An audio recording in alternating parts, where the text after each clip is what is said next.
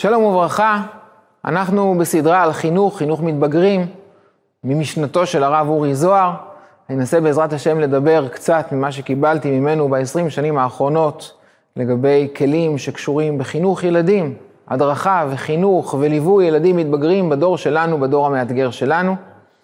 אני רוצה להזכיר ולומר מה שהוא חזר עליו כל פעם, בכל שיחה שצילמתי או כל שיחה שנסענו והעברנו בארץ, הוא תמיד חזר ואמר, הכל תלוי בנו ההורים, כי אם אנחנו נעבוד עם כלים נכונים ומדויקים ונראה את הילדים, זה מה שיעזור להם, יקרין עליהם, ישפיע עליהם לעשות מהלך טוב יותר.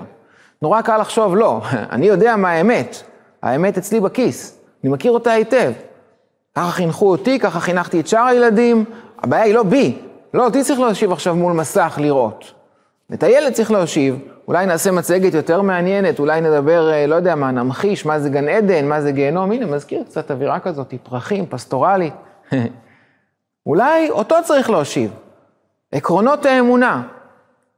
אז זהו, בחינוך רגיל ודאי שזה נכון, אני חושב שבמוסדות החינוך ילדים שומעים, מקבלים, יש הרבה הרבה הרבה לשמוע. אבל כשהמצב מאתגר יותר, הדרך באמת להשפיע על הילדים עוברת דרכנו. כי אם אנחנו ההורים נהיה יותר מכווננים, יותר מדויקים, וזה מחייב את זה להכיר שלפעמים יש לנו מקובעויות. אני אתן דוגמה. דוגמה אה, אמיתית, סרטון שפעם מישהו הראה לי, סרטון מדהים. איך תופסים קופים. חשבתם על זה פעם? איך תופסים קופים באפריקה? צריך קופים לגני חיות, למעבדות רפואיות, לניסויים, כל מיני, השם ישמור. צריך קופים. איך תופסים את הקוף? אי אפשר לרדוף אחריו, הוא מדי זריז. אז יש מלכודת. איך נראית מלכודת קופים? מישהו הראה לי פעם סרטון, זה מדהים. בונים תל כזה, מחמר, מבוץ, כמו קופסה כזאת גדולה, ובתוכו עושים עם אה, מקדחה נקב באופן די צר, משהו די צר, ובפנים דוחפים קצת בוטנים. עכשיו הצייד הולך, מתחבא בצד מאחורי איזה עץ עם שק ועם חבל, הקוף מריח את הבוטנים, מתקרב, מתקרב, מתקרב, דוחף את היד שלו ככה בתוך הבור, תופס את הבוטנים, עכשיו כשהיד שלו קמוצה, הוא לא מצליח להוציא אותה. ואז הוא מנסה להוציא אותה, הצייד שרואה את העניין הזה מתקרב אליו. עכשיו ההיגיון אומר, קוף טיפש, תברח, תעזוב את הבוטנים. כפרה יבואו בוטנים אחרים בעזרת השם. תעזוב את הבוטנים, תברח, תזכה בחירות עולם. אבל לא, מוח של קוף עובד ככה, למה שאני אוותר על הבוטנים? הם כבר שלי, הם אצלי ביד, לא מוותר עליהם. אז הוא לא מוותר, הוא ממשיך בכוח, הוא רואה שהצייד מתקרב, הוא צורח, הוא יודע, הוא לא מוותר על הבוטנים, לא עוזב את היד.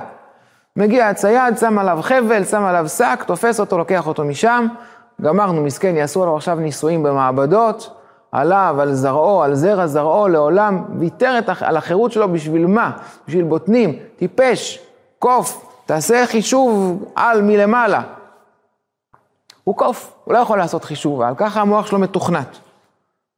כשזה קוף, זה נורא אה, אה, בולט פה, האבסורד.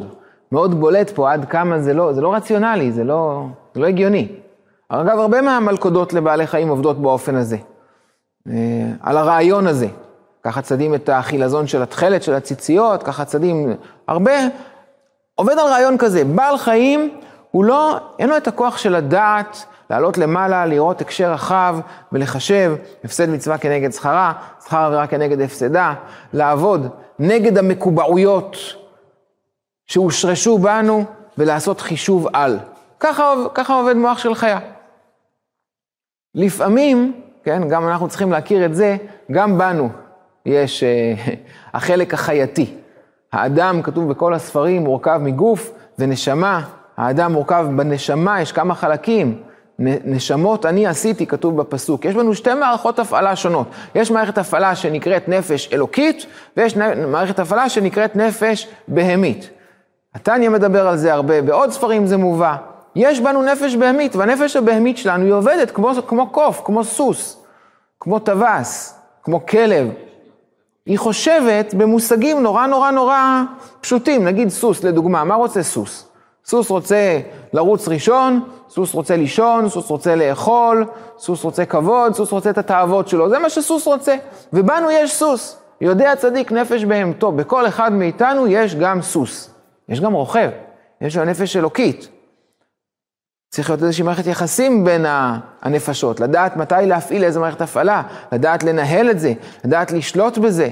הרב אורי זוהר, כשלמדנו טניה, הוא תמיד אמר, הוא אמר, לי לא היה רק נפש בהמית, לא היה לי רק סוס, היה לי גם טווס ונמר ואריה, היה לי גן חיות שלם, שבעבר לא ניהלתי. כל פעם חיה אחרת תפסה את השליטה על החדר בקרה. כל פעם נוהלתי על ידי חיה אחרת. היום יש לי כוח של דעת שמנהל את זה. זה הנפש האלוקית. הנפש האלוקית אומרת לדעת מתי לנהל, לסנכרן את כל הכוחות האלה בתבונה.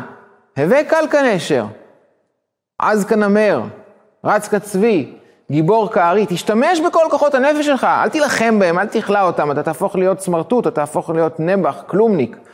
תשתמש בהם, תהיה קל כנשר, תהיה רץ כצבי, תהיה גיבור כארי, רק תנהל את זה, עם מטרה, עם רוכב, עם נפש אלוקית שמנהלת את הכל. אנחנו לא קופים ולא סוסים. וגם בנו יש מקובעויות. נורא נורא מפתה להגיד משפטים צדיקיים כאלה, שבבית שלי אני לא מוכן, ואני לא מוכן שהבן שלי יחכה, אני לא... השאלה מה זה מוביל. בכביש אל תהיה צודק, תהיה חכם. גם בחינוך אל תהיה צודק, תהיה חכם.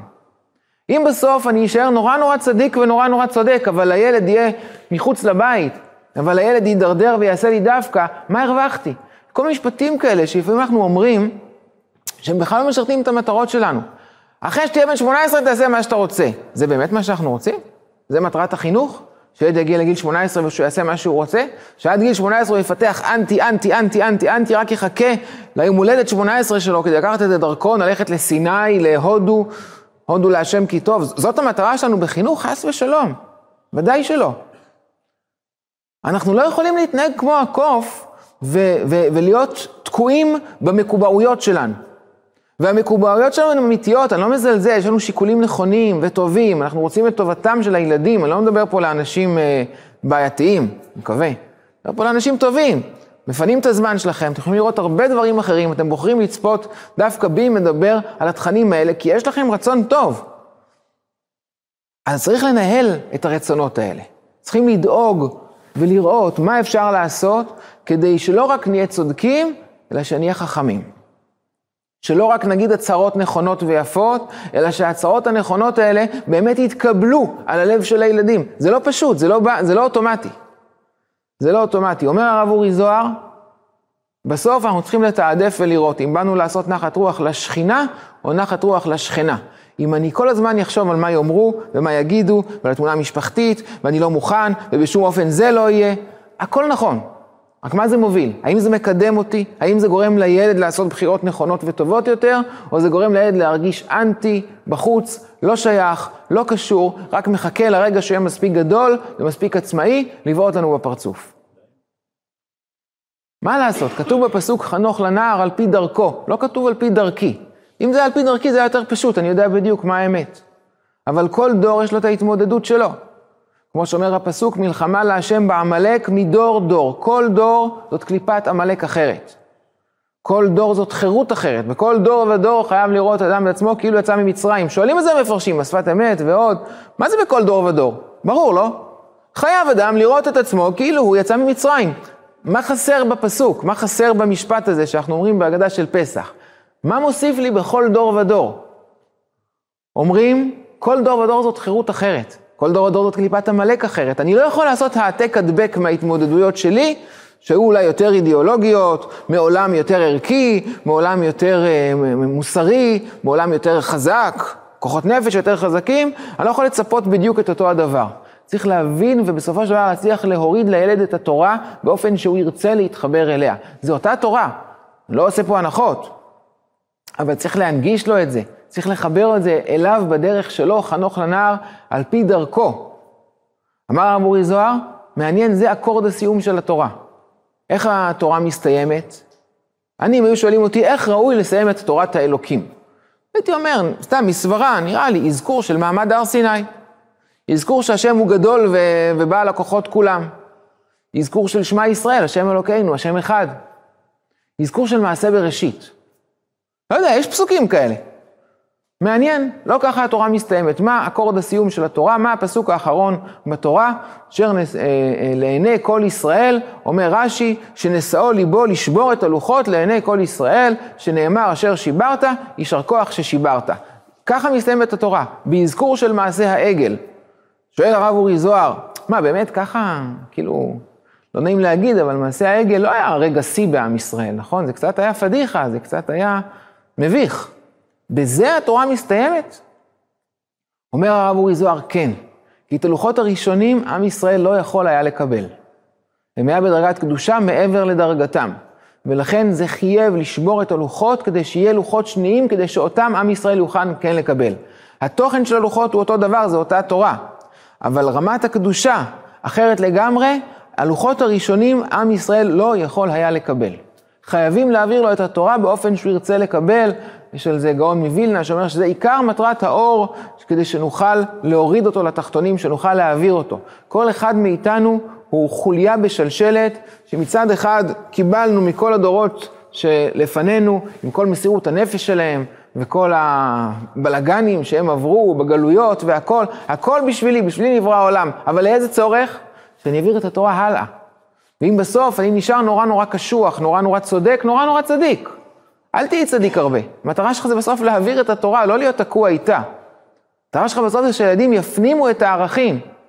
נתיבות שלום מדבר על זה, יש לו ספר נתיבי חינוך, האדמו"ר מסלונים.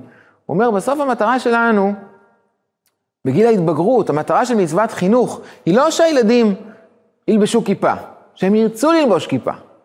זה לא שהם ילמדו תורה, שהם ירצו ללמוד תורה.